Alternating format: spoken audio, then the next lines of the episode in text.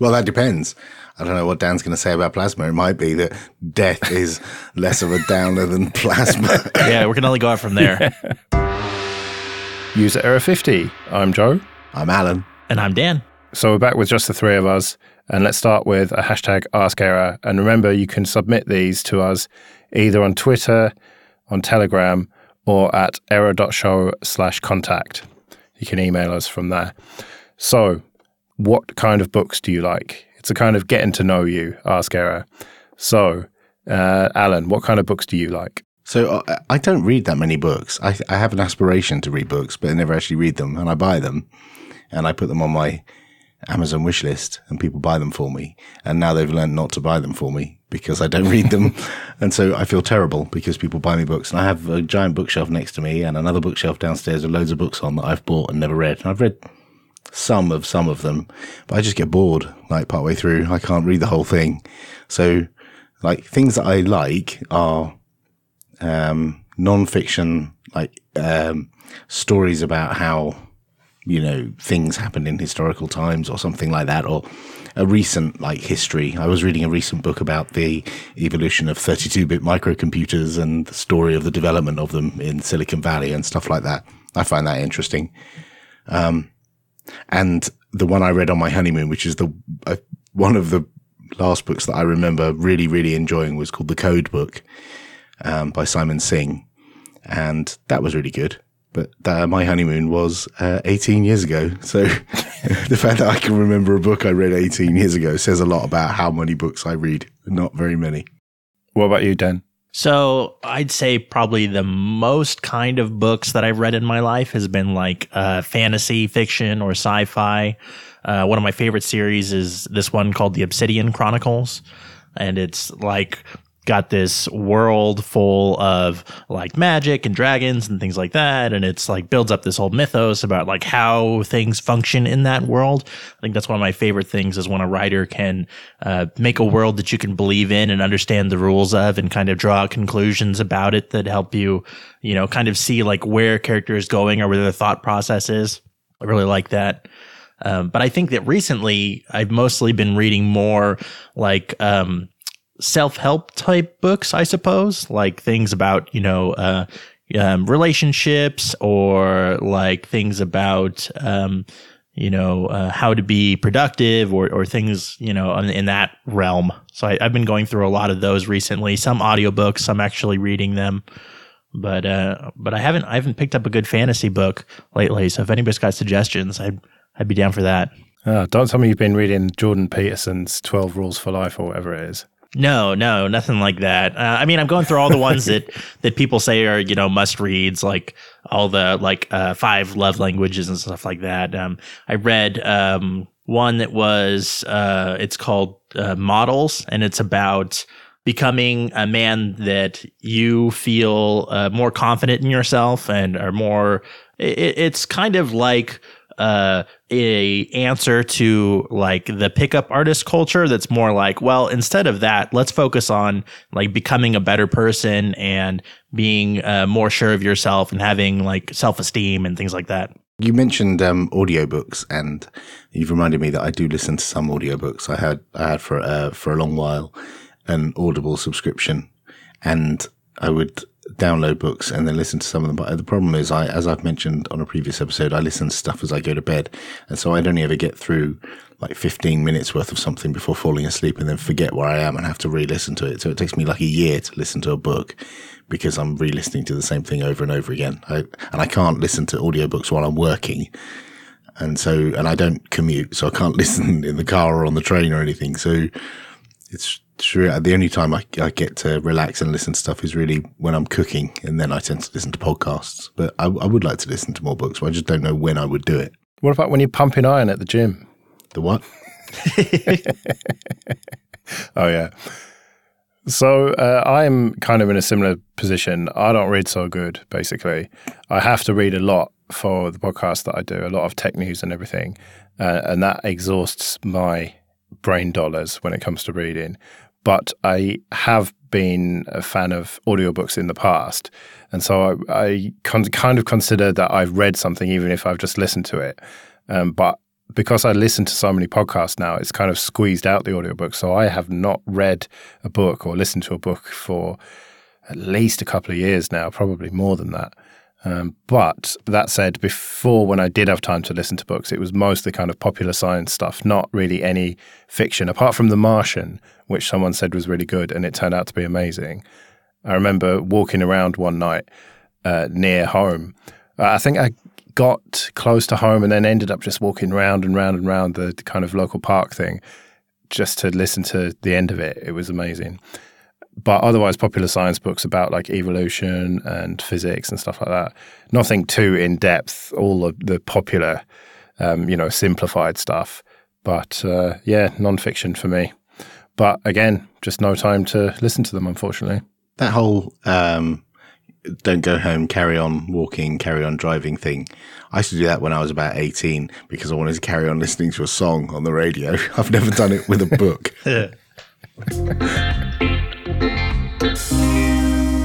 Okay, tech will soon make it impossible to get away with anything. So here's the thesis a combination of CCTV cameras everywhere and the fact that we've all got portable tracking devices on us, be it phones or watches or whatever, means that soon it's going to be impossible or all but impossible to commit even tiny crimes. Like sometimes when I'm driving along at slightly above the speed limit, I think to myself, hmm, Google knows that I'm going above the speed limit, and they could quite easily tell the powers that be if they wanted to. I don't think they will, but that data is being logged somewhere. And so it makes me ask the question first of all, do you agree with me that we are getting towards this future where you're not going to be able to get away with any crimes? And is that a good or bad thing? I guess my next question after that is you kind of get to like, what is the purpose of law and should it be always enforced, right? Like, um, if if the purpose uh, of law, you know, is that you have to follow it to the letter always, um, then yeah, that would be a really dystopian future. But if it's like a framework for um, enforcing when we know like harm has been caused, right? Then then maybe it's not such a bad thing because like that that evidence will only ever be uh, entered in if there's some actual like bad outcome. But we already don't follow all the laws. Like that's why we have lawyers and judges and juries to decide whether what someone did was right or wrong, and then sometimes the law changes as a result of a decision made in a court. Um, certainly in the UK, it does anyway. And I can see why uh, you might think that we're living in a dystopian future. But think of the other side where there are people going around doing things which are against the law and they really should be prosecuted for those things or they should be at least stopped from doing those things. Wouldn't it be a good idea to stop those people? Well, yeah, like the bastards who stabbed my tyres this week and cost me over a hundred quid to replace them. I know for a fact that using technology, I could find them. If I was in charge of Google and Apple and whatever, I know that I could work out when it happened and kind of track everyone who went past my car with, you know, but eh, obviously I don't have that power. If you happen to live in a popular part of the town where there was a Mardi Gras happening at the time, there's no way of knowing which one of those people did it until you get like DNA evidence and the, the cost barrier for replacing two tires on your knackered old van isn't worth the investment required. So, you know, the, the law has to balance whether it's a worthwhile prosecution or not. And, and that also includes all that time and effort going to get all the records from whoever has that data, whether it's Google or Apple or whoever. Yeah. It's, it's just not worth it from, it, I, I realize it's inconvenienced you somewhat, but it's a minor crime. But for major crimes, like things where people are murdered or there's you know, massive inconvenience to the country or fraud or something like that. It, there are lawyers out there who want to get paid for that and they will take on that case. Whereas I don't think you'll find a lawyer that would take on the case of someone sticking a bradawl in two of your tires. Yeah. Yeah, it seems like the way that the legal process works kind of already safeguards that data from being abused on a mass scale, right? Right. And I had a, an experience of this getting caught by technology for committing a crime fairly recently, actually when, um, due to an administrative error, I was driving my car without any insurance, and uh, I was not aware of that. Um, and a police car pulled up alongside me and flashed me, and because they have automatic number plate recognition systems in the police car, they knew that I didn't have any insurance and pulled me over. And, you know, I had to go through all that process of, you know, um, being inconvenienced. But the fact remains, I was doing something wrong. I was driving a vehicle on the road that was uninsured. And so it was a good thing that there was this CCTV based system in their, in their car that caught me. Because what if I'd been in an accident and run someone over and I had no insurance, no cover, you know, and something disastrous had happened? Um, that would have, that would have been a, a an awful outcome but the fact that that car is now off the road and is now insured and everything's sorted, you know, and it's a deterrent. And now I'm telling you about that. You might not do that same thing. So yeah. there, there is a, a good side to being tracked in this way. Uh, I realize it's not like a, a company um, tracking me, but the police force and the police national computer and all that kind of stuff. But it's a similar vein. And what happened then? Did you get points and a fine or anything? Yeah, yeah, points and a fine and left by the side of the road while they took my car away, which was Shit. really irritating because it was four o'clock in the morning and I was driving to the airport to go to Akademy in Vienna. So yeah, it was irritating, but you know, you got to balance it with, well, I was in the wrong. You know, it wasn't like I was nudging near the speed limit and I was, you know, it was questionable whether I was doing something wrong. I was wrong. I did something wrong. And, you know, the punishment is points on your license and a fine. And that's, you know, you take it on the chin, don't you? But surely the logical conclusion of all this is as the technology gets cheaper, that even minor crimes will be worth investigating and will be worth punishing people for. Possibly. Or do you think that that's just never going to happen? It's never going to get cheap enough. I wonder if there would be like vigilante groups who would have access to that data and they would go around and fight your crime for you at a lower fee than, you know, this high price that that lawyers charge and that the judicial system that we have currently charges, maybe people will uh, volunteer to go and find someone. I mean, we already have that on the internet. You know, you look at when there's some crime and there's a dodgy CCTV footage, Reddit goes mental and 4chan go lunatic trying to figure out who these people are. Um, and sometimes they're successful. Sometimes they're not and they find the wrong person and that wrong person gets persecuted and, and so on. But there are already people out there who are time rich, um, and are ready to sit there, um, trawling through, you know, Facebook and social media and, and all kinds of other public data and use other tricks to get hold of data. So I think it's already happening, actually. I think there are already, you know, crime fighting do gooders in their basement already doing that. Um, they might not have found the person who stabbed your car, but something else that's popular on Reddit may well. Maybe you should post a photo of your car on Reddit and see if someone will find it out for you. yeah, time and date and place and everything. Hmm. Except that would mean letting everyone know where I live. So probably best not to do that. That could backfire. Yeah. So, Plasma, is it worth all the recent hype? So, the KDE Plasma desktop seems to be getting very popular, um, at least in my perception anyway. There's a lot of hype about it. People seem to be very excited. There's a lot of people all over the internet on Reddit and YouTube and on podcasts and everywhere. And so, is it really that good? Is it worth it? I know, Popey, you have been rocking KDE um, Neon for quite a while now, and you've stuck with it.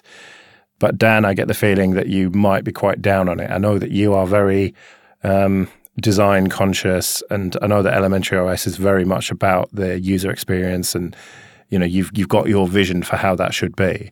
So, I suppose given Popey, you're probably going to be quite positive about it. Um, I'm I'm meh about it. By the way, I think it's good, but it's just equally as good as say Mate or whatever. And I'm just happy with XFCE. So Dan, tell us what you don't like about it or what you do like about it. All right, let me unfurl my my large full notebook of of things I went through the other day. Um, before anything, I should say that I don't like crapping on other projects. I don't think that's fun. Um, I know that there's people who work really hard on this stuff, and uh, I don't want to disrespect them in any way. and But but but so I I uh, grabbed uh, KDE Neon the other day and uh, booted that up. And the first thing that I hit was a desktop that did not detect my high DPI display automatically. So I went to go dick around in the settings to try to find out how to do that. Finally found uh, a setting for scaling, um, which is like a slider, uh, which makes it really difficult to actually get to my you know doubled display density. And then once I hit that, uh, all it did was change the font size. Uh, and I've heard from people that if you reboot, like that it'll do all the toolkit stuff, but it's it's like okay, well now I just have big fonts, um, you know, so uh, all every time you open a window, like none of the default sizes or pane positions or anything like that are scaled. So they're all these like really awkward tiny sizes. And then like so I'm going to like drag to readjust the window and the drag handles on all the windows are only one pixel. So I'm like trying to finagle my little touchpad cursor to try to pull on it. And all the windows always open in the top left, never remember any of their positions. So I'm like reaching across all these pixels I have to try to find the window every time. And so I, I'm I'm trying to dig through settings because like KDE is supposed to be or Plasma is supposed to be really configurable, right? And I'm like, well, maybe all the defaults just suck. So I'm going through to try to find these settings, and there are so many settings. Like I can I can configure the number of pixels before a drag operation starts, but the setting to have like natural scrolling on my touchpad doesn't do anything. Like it just doesn't work You mean wrong, incorrect scrolling? one to one with how I'm moving my fingers on the screen, like like modern, real, regular scrolling instead of weird, inverted, old scrolling. You mean uh, smartphone scrolling? Whatever. Yeah, Anyway. yeah, yeah, smartphone scrolling. But yeah, so uh, the setting just didn't do anything. Restarting applications didn't seem to help. Um, you know, and and it just seems like like especially regarding settings uh, you know, the the defaults are weird. Some apps like don't have a menu bar by default, but some do. Like a lot of them have it configurable, but some don't. So it's like not really consistent. And there's no way to like as a setting, there's no way to like just do that globally that I could see. But there's so many settings that it becomes difficult to actually find settings that I care about. Like I really don't care about being able to configure the number of pixels before a drag operation starts. And um, you know, something that that we do in elementary is we take a stance on settings that we never hand off design or engineering decisions to users. And settings are about making the product more accessible to more people. So if it's a matter of personal preference or it's a matter of uh, trying to fit into someone's lifestyle better, then that's a valid setting. But if it's like a raw engineering decision, like that's we're we're putting shit work on our users if we put that setting in the UI. And and it makes it hard to find things that people actually care about. So that's kind of like sums up my plasma experience. Fairly negative. Now, Popey, I know that you were a big fan of Unity before. Still am. Well, yeah, I suppose because it isn't dead yet. But um, you are. I don't. Are you supposed to use GNOME for work because it's Ubuntu? I mean, I know that Canonical will let you use a Mac or whatever if you want, but um, I mean, surely you must be somewhat expected to use stock Ubuntu. No, not really. Uh, so when you when you join Canonical, you're expected to bring your own laptop and support your own laptop.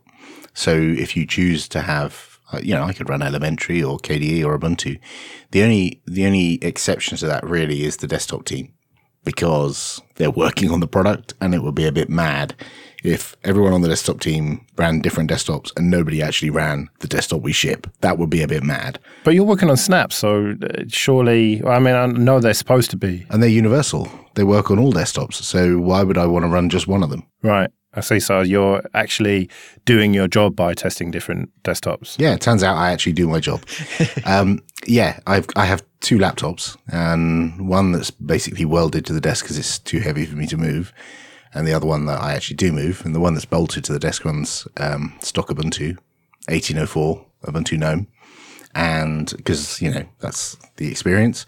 Um, and the other one runs KDE Neon, which I've run since February this year, um, after a challenge that Chris did on um, Linux Unplugged, I think it was. And I can understand where Dan comes from with the settings. They can be overwhelming, and I've found at times it difficult to find the exact setting I want. But for the most part, I did all that within the first week of owning the system and setting it all up. I don't generally fiddle with settings once it's done. I've like got it set up and that's it. I leave it. Um, I can't think of the last time I actually had to change a setting or for anything now that I've got it set up. And because of this highly configurable nature of KDE, it's quite funny when I go to work and I plug my laptop into the projector, people are like, Oh, you have it set up like that. And that, oh, could mean, oh, you have a dark theme or, oh, you have the menu thing in the top left hand corner or, oh, you have a, you know, old school, um, application switcher thing or, you know, your alt tab looks different to mine or you don't use multiple desktops.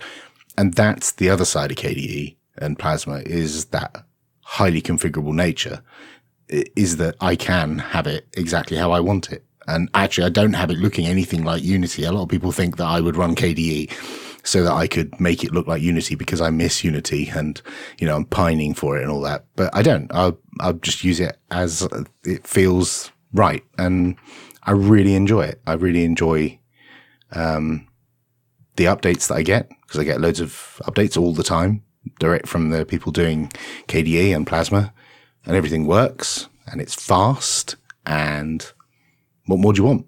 What about GTK apps though? I mean, I know that they will work, but don't they just look horribly out of place? Um, I'm looking at my system and I don't think I have a single GTK app open.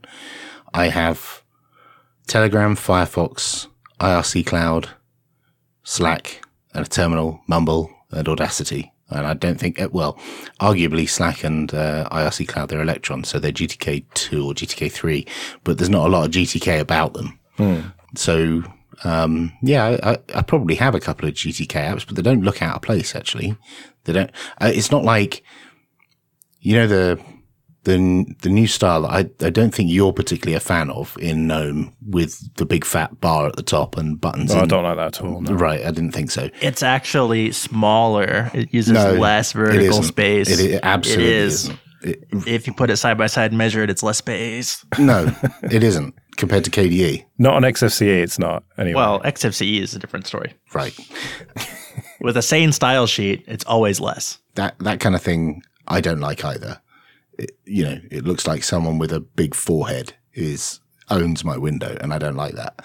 Um, so those probably look out of place if they're like properly GTK apps, but nothing I've got running at the moment looks out of place. It all looks fine. So, but then clearly I'm some kind of person who has no uh, design opinion because I, I run KDE, you know, so But Dan, don't you think that if you spent a lot of time with it, you could configure it to be exactly how you wanted and then just leave it? but I would never ever do that.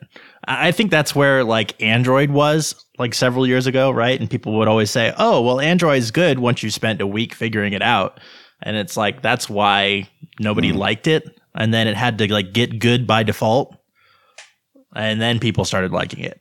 And it sounds like KDE's been kind of uh, like on a campaign, right? Where their their thing is uh, simple by default, powerful when needed, or whatever, right? Yeah. So it seems like they're they're on that train, going. You know, we need to make it good out of the box because having it good after you've spent a week with it isn't good enough to get people to switch to it. Because that's my experience. Is I open the box and I don't want to build my own DE kit. I want just a DE that already works. And I'm happy to learn like the KDE way. And uh, if I were to use Plasma, I would use only Qt applications. I wouldn't expect to use any GTK applications. Like I would treat it as a new platform that does its own thing, and you learn how that platform works. But my experience was that out of the box was like it doesn't work. I may, I mean, the fact that I've customized it, I don't think that's, it's not, it took me a week to learn how to use it.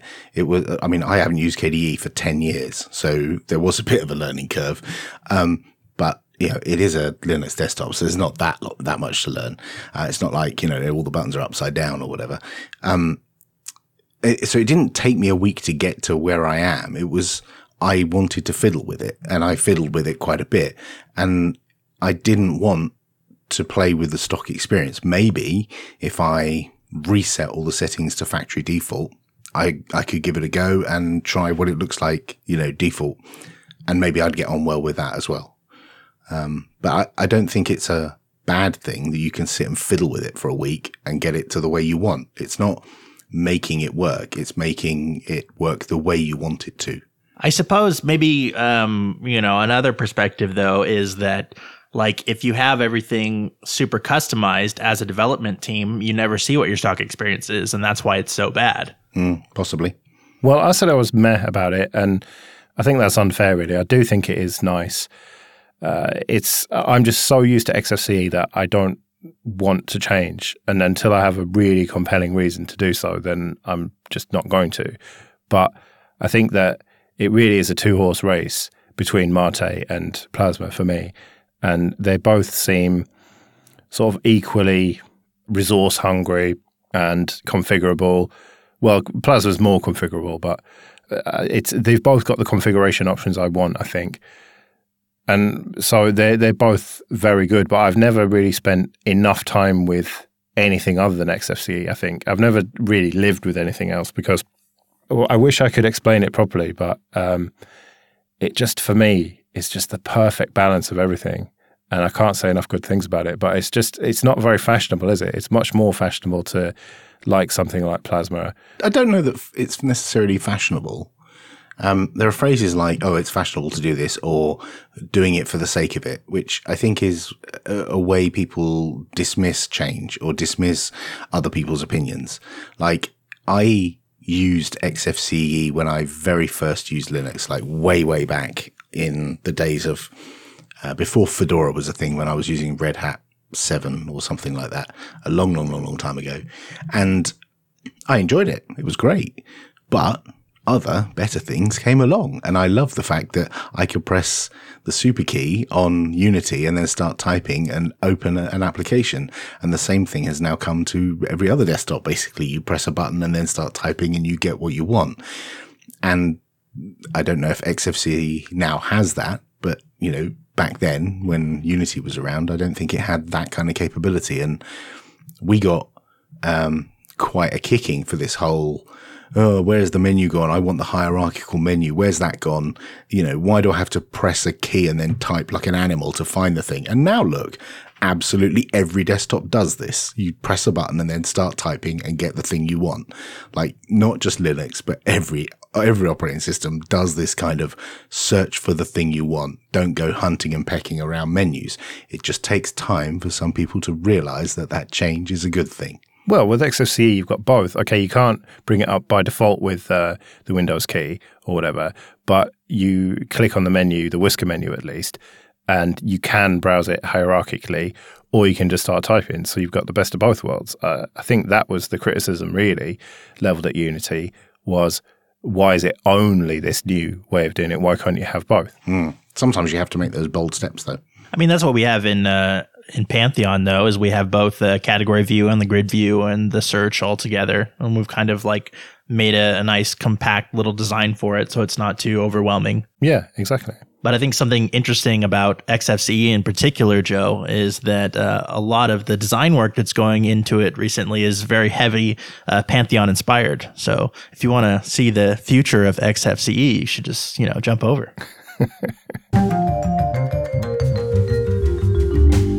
All right, another quick hashtag ask error. What's your waking up routine? So, do you have an alarm? Uh, do you snooze it? Do you jump straight out of bed, straight in the shower, or what? So, speaking of books, uh, my brother recommended me this Miracle Morning. Have you heard of this? No. Okay, so the the Miracle Morning is really interesting, and I I did it a few times, but I'm not disciplined enough to keep doing it. But it actually like feels really good. And the idea is to like get a jump on your day and your productivity, um, like right away. So he's like, you know, recommends things like put your alarm clock far away so that you get immediately out of bed. So don't spend time rolling around in bed. Uh, you know, drink a glass of water first thing when you wake up. Uh, you know, do uh, exercise, uh, do a little bit of reading, uh, spend some time in like silent meditation and then spend some time with affirmations. Are you guys familiar with, familiar with the concept of affirmations? Not in this context. So the idea is that you spend some time like basically hyping yourself up. Like today i'm gonna i'm gonna be really successful at work. You know i'm gonna i'm gonna go out and have a really productive day. You know you just spend some time like getting into a positive mindset about where you want to be today and like who you want to be or what what your goals are for the day. That sounds dreadfully American It, to I was going to say the same thing. but it, it's like this really very interesting thing. And if you do it for like two or three days like i think it works. Like you end up having like this incredibly productive day and feeling like super good and you're like wow like like this actually really works. But I, i'm just not disciplined enough to do it. It's just like you have to actually wake up and do all these little steps or whatever and i would rather roll around in bed read some twitter go make my coffee lay on the couch for a while you know like not do anything productive for like two hours so, Joe, I would ask you what your morning routine is, but you don't ever see the morning, do you? Uh, not very often. I did see the morning today because I had to go and sort out that tire situation. So I got up at like 10 something. Um, but even then, I still stayed in bed for about half an hour at least. I basically wake up and then stay in bed until I need a piss, is the bottom line. And uh, just read stuff on my phone, just the, the you know the barrage of emails and uh, other notifications that I have to deal with first thing, um, and have what I call my morning internets. So I, you know, read a bit of tech news, a bit of uh, politics news, that sort of thing. Look at the weather, and just I don't know. Sometimes actually do proper work like plan shows and read loads of RSS feeds and everything like that, and really just don't get out of bed and or and if I'm really hungry, well, sometimes I wake up because I'm desperate for a piss, and then I get straight back in bed for uh, sometimes an hour or two, and then I get really hungry and get up. I, I just have terrible sleep hygiene. Is the bottom line. You're supposed to get straight up, but I just I'm just bad at that. And um, when I used to have to set my alarm, I would always snooze it at least. Well, I used to. My alarms used to be set for six and six thirty, and so I would wake up at six, turn that one off, and then know right, okay, I've got half an hour to sleep again, and go straight back to sleep. And it would just like that immediately be six thirty, and then I'd snooze that probably. Well, it depends on where I was working, but sometimes for like half an hour, so three snoozes. I'm just terrible at going to bed, and I'm terrible at sleeping generally. So, um, Popey, you've presumably got a lot of kerfuffle in the mornings of kids getting ready for school and everything. So, you presumably can't do that. Yeah, well, kind of. Um, up un- up until last year, both the kids went to the same school that my wife works at, so I didn't actually have to do any school run at all. And so the kids would basically get themselves up, get ready, and Claire would get ready, and I could actually stay in bed the whole morning until after they've left. Um, but it's preferable often for me to get up and help in the morning, like making breakfast and making sure the kids have got all their stuff. So there is, you know, work to be done to get them out the door in the morning. And sometimes they need geeing up a little bit or helping finding sports socks or whatever it is they're missing from their bag. We try and encourage them to do it the night before, but it doesn't work. Um, but now things have changed and Sam goes to a different school, which is walking distance from the house. It's like a 20 minute walk, but he hasn't started walking. In fact, today was the first time he walked home on his own. Normally I drop him off and pick him up. I do the school run, which means that I have to get out of bed and get dressed and leave the house in order to get him to school, which is only a five minute drive there and back. Um, and that's helped quite a bit because I can't just laze in bed because I have to do a school run. And then when I get back, uh, my morning will consist of the same, like looking at my phone, dishwasher, washing machine, put the kettle on, tidy up the kids' breakfast stuff, and then take a slow mosey up the stairs to my office and then start work. But since I've been doing the school run, I've started work earlier, um, which is good because otherwise I could just sit in bed and just wait until the first meeting rolls around and then climb out of bed and get in, go and have the meeting, um, which is not a good way to operate. So I think I think it's good. The only problem is that Sam now wants to start walking to school, which means I don't have to go out of the house in the morning either. So I'm going to try and postpone that as long as possible so that I can still drop him off. Or I could just be disciplined, but yeah, that's not going to happen. I, for waking up, I have a Pebble watch, and I use the alarm on that, so it just vibrates on my arm and wakes me up that way. I see now I couldn't sleep with the watch on. so that wouldn't work for me. Why? I don't know. I just it would just feel wrong. Yeah, I got to take my watch off too. It's I don't like the restricted feeling. Yeah, and I'd probably like crush it or I don't know, I'd sleep on it and it just go all strange or I'd be pressing buttons on it and nah, can't be sleeping with a watch on. Right, bit of a heavy one. I don't understand death. That's probably the heaviest possible one that we could talk about here. What is there to not understand, Joe? Right. Okay. So I understand that things die and people die and then they're not alive anymore. Right. Obviously, I do understand the basic concept of death, but I don't truly understand death because I don't really understand what it means to be alive. I know that I'm talking to two people now who are clearly alive, and I'm looking at my lovely monitor, and I know that that's definitely not alive. But I don't understand where that line is between something that is inanimate and something that is alive. And I don't understand why that is because they're both made of the same stuff, the same atoms and subatomic particles, but they're just arranged in a slightly different way and somehow are alive. Now, as I think I need to preface this by saying that I am not religious in the slightest. I don't believe in any kind of higher power. I think the universe just is what it is. Um, uh, we should probably get that out of the way. I mean, I have, you know, respect for religious people. If that's what you're into, good for you. Um, I take it you two, uh, Popey, I know you're not a great religious guy, right? a great religious guy. Um, no, I wouldn't describe myself as a great religious guy.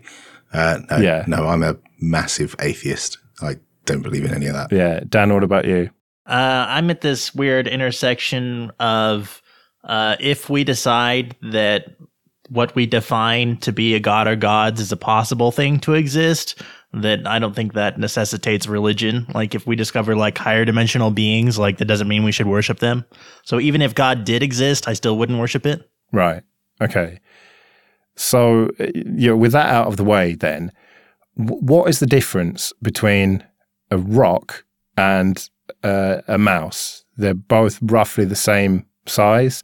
They're both made of atoms and electrons and, you know, subatomic particles, whatever. But clearly, there is a big difference. One is alive and one isn't. What what is that difference? I think you're asking the wrong people, Joe. I think perhaps perhaps you should have started a science podcast. Um, Maybe, yeah.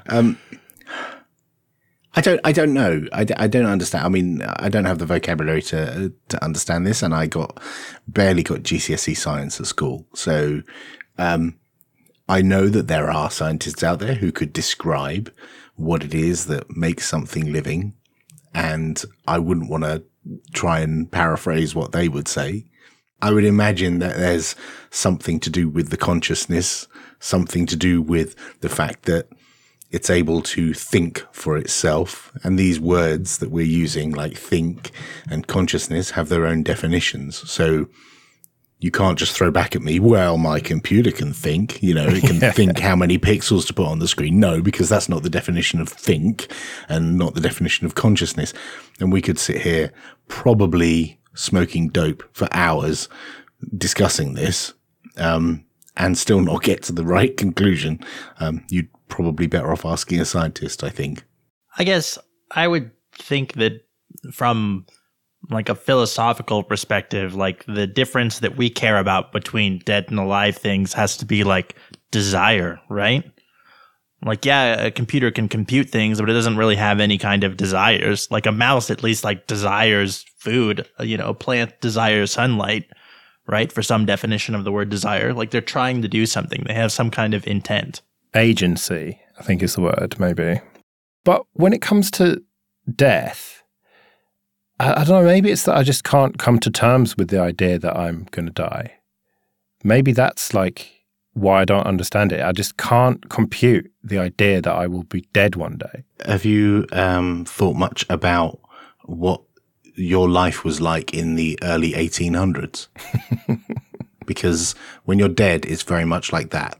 You're not there anymore, other than the thoughts and things you leave behind and all these podcasts sat Yeah. on people's hard drives and phones that they are, are or aren't listening to. But the after you're dead is not a lot different than before you existed. Like, okay, there may be the impact of on the world that you made, but you know, the, for you from your perspective, it's pretty much the same. It's non-existence in the same way that we, my, myself and my wife have managed to conjure up a couple of children somehow. And before they existed, like 20 years ago, myself and my wife would go on holiday and we didn't even think about Sophie and Sam because they didn't exist. And Sophie and Sam didn't think about Sophie and Sam and they didn't think about Fortnite and ballet because those things didn't exist, right? It's only once you come into existence that you exist. And when you stop existing, you're gone. I guess that's why the the concept of like last wishes always seems weird to me too. Like you're never going to see those wishes carried out. You'll have no idea if they're carried out or not. Like, oh, when I die, you know, I want whatever to happen to my body. Like, why? You don't you're not there anymore. It's like when people leave, I mean, on a much smaller scale, it's like when people leave a company, you know, when they're working for a company and they leave and they get all emotional, like pretty much the second you walk out the door, everyone's forgotten who the hell you were and what you were doing. And nobody cares about your, your next job and nobody really cares, you know, what you're doing. Um, you might have struck up some friendships, but as, as an entity, that world, that company doesn't care about you any more than it cares about the fire escapes or the car park. You know, it's when you when you move on, you're gone. I think you've hit upon the real problem that I have with facing death. Is that what I can't bear the most is that life will carry on without me. it's a very self centered thing to say. No, it's pretty naturally human, isn't it? That self centeredness. Well, yeah. Uh, and I am incredibly self centered. What can I say? Just that idea that when I die, okay, a small number of people will be sad and whatever for quite a while, and some other people will be a bit sad for a little while. But then the vast majority of people won't give a shit and will just carry on with all their lives and everything. The vast majority of people don't know you exist, Joe. Exactly. Like there are billions of people on this planet who, uh, for some unfathomable reason, have never found this podcast. Um, don't know you exist. Have you have you um, been in the situation where a close family member has died yet? Um, yes, but kind of uh, uh, older Right. members, if you know what I mean. Right. So a few years ago, my dad died, and uh, I I found out he was um, dying quite late. Uh, for some reason, the family felt it necessary to hold this back for me, and uh, so I, when I found out, I jumped on a plane and went out to see him because he lived in Spain at the time, and uh, he was in hospital, and I was there for the final days um, and stayed with his wife and met all the people that were part of his world who were sad that he was unwell. And that to- that really struck me. I've ha- I've had family members who've passed away, um, or croaked, or whatever you want to call it, and it was really different when it was someone super close. Uh, you know, the fact that there's a living, breathing person here right now, and then minutes later, gone, not anymore, and that that really affected me. I really understood that shortness of life that you have, that short amount of time between birth and death that you have. Like when you think how long humans have been around and how long you, just the people around you have been around, that short amount of time that you have on the planet, I think it's, it's prudent to not stress too much about the, the end, the, the death part, because when it comes, it comes and there's fuck all you can do about it, especially if, you know, you're, you get some terrible disease that's just going to swallow you up from the inside out. There's, there's nothing you can do. Um, so really my perspective would be live for today and uh, just don't even think about death because it's just not worth thinking about. There's nothing you can do about it. Tell that to Ray Kurzweil. Who? The um the fellow who uh, is into the transhumanism stuff, the, who wants to you know upload his consciousness into a computer and all that. Yeah, good luck with that. I don't know. I mean, that kind of stuff's interesting. Given given the possibility to live forever, would you do that? Definitely. Hmm. Without a shadow of a doubt. I- If all the people you care about could stay around and things like that, like would there really be any downsides for you having eternal life? Might get a bit bored. Well, uh, there's a character in um, Hitchhiker's Guide to the Galaxy who lives forever, and he gets so bored that he decides to insult everyone in the known universe individually, one by one, by visiting them and calling them names. Uh, and his friends think that's not even the most ridiculous challenge. So he says, all right, I'll do it in alphabetical order. Um, and so he travels time and space in order to call people a jerk or something. I think it would get to that point after a while. You would get so bored. You, time would have no value to you. There, there would be no, no importance placed on the now and doing something uh, because you just think, well, I've got tomorrow. Like you already lie in bed and surf the internet on and only get out of bed when you need a piss. Like that's going to get a thousand times worse if you know you live forever. See, I don't know. I, I think that um, I don't know. At least for a, a couple thousand years, that I don't think I would get bored. There's so many things that I'd be interested in doing. Like, you know, you could spend uh, lifetimes being completely different people in different parts of the world, eventually different parts of the universe, right?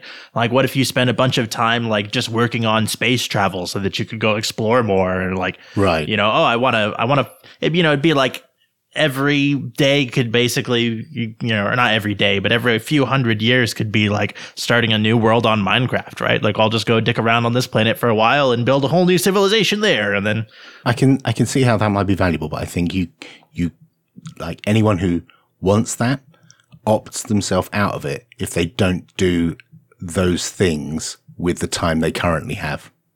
Like if you're if you're not willing to put that effort in to like do interesting things every day with the limited 70 to 100 years that you have, then you shouldn't be allowed to have a thousand years to do it. Cause you're clearly not, you're clearly not, um, you know, invested in this life thing. If, if you're squandering 70 to 80 years, then no, you shouldn't have a thousand or two thousand. If you're, if you're this kind of person, like these inspirational people you see on TV who've been everywhere and done everything, yeah, I think they should probably have a few more years. And it's sad when they die early, but no, if, no, you opt yourself out of it. so you are you in favor of uh, reallocating people's life allocations like that Justin Timberlake movie? The Timberlake one. Yeah. Maybe not in such a dystopian world. Um, but yeah, that's a pretty cool concept. I like that. Even with the stupid LEDs in your arm. But if you could live forever, then you might finally be able to read all those books. No, I wouldn't. Because, uh, like, being, living forever wouldn't, hmm, I was in danger of saying something like, you know, when people win the lottery and they say, ah, when I win the lottery, it won't change me. uh, I think if I could live forever, it wouldn't change me. I would still be too lazy and not read books.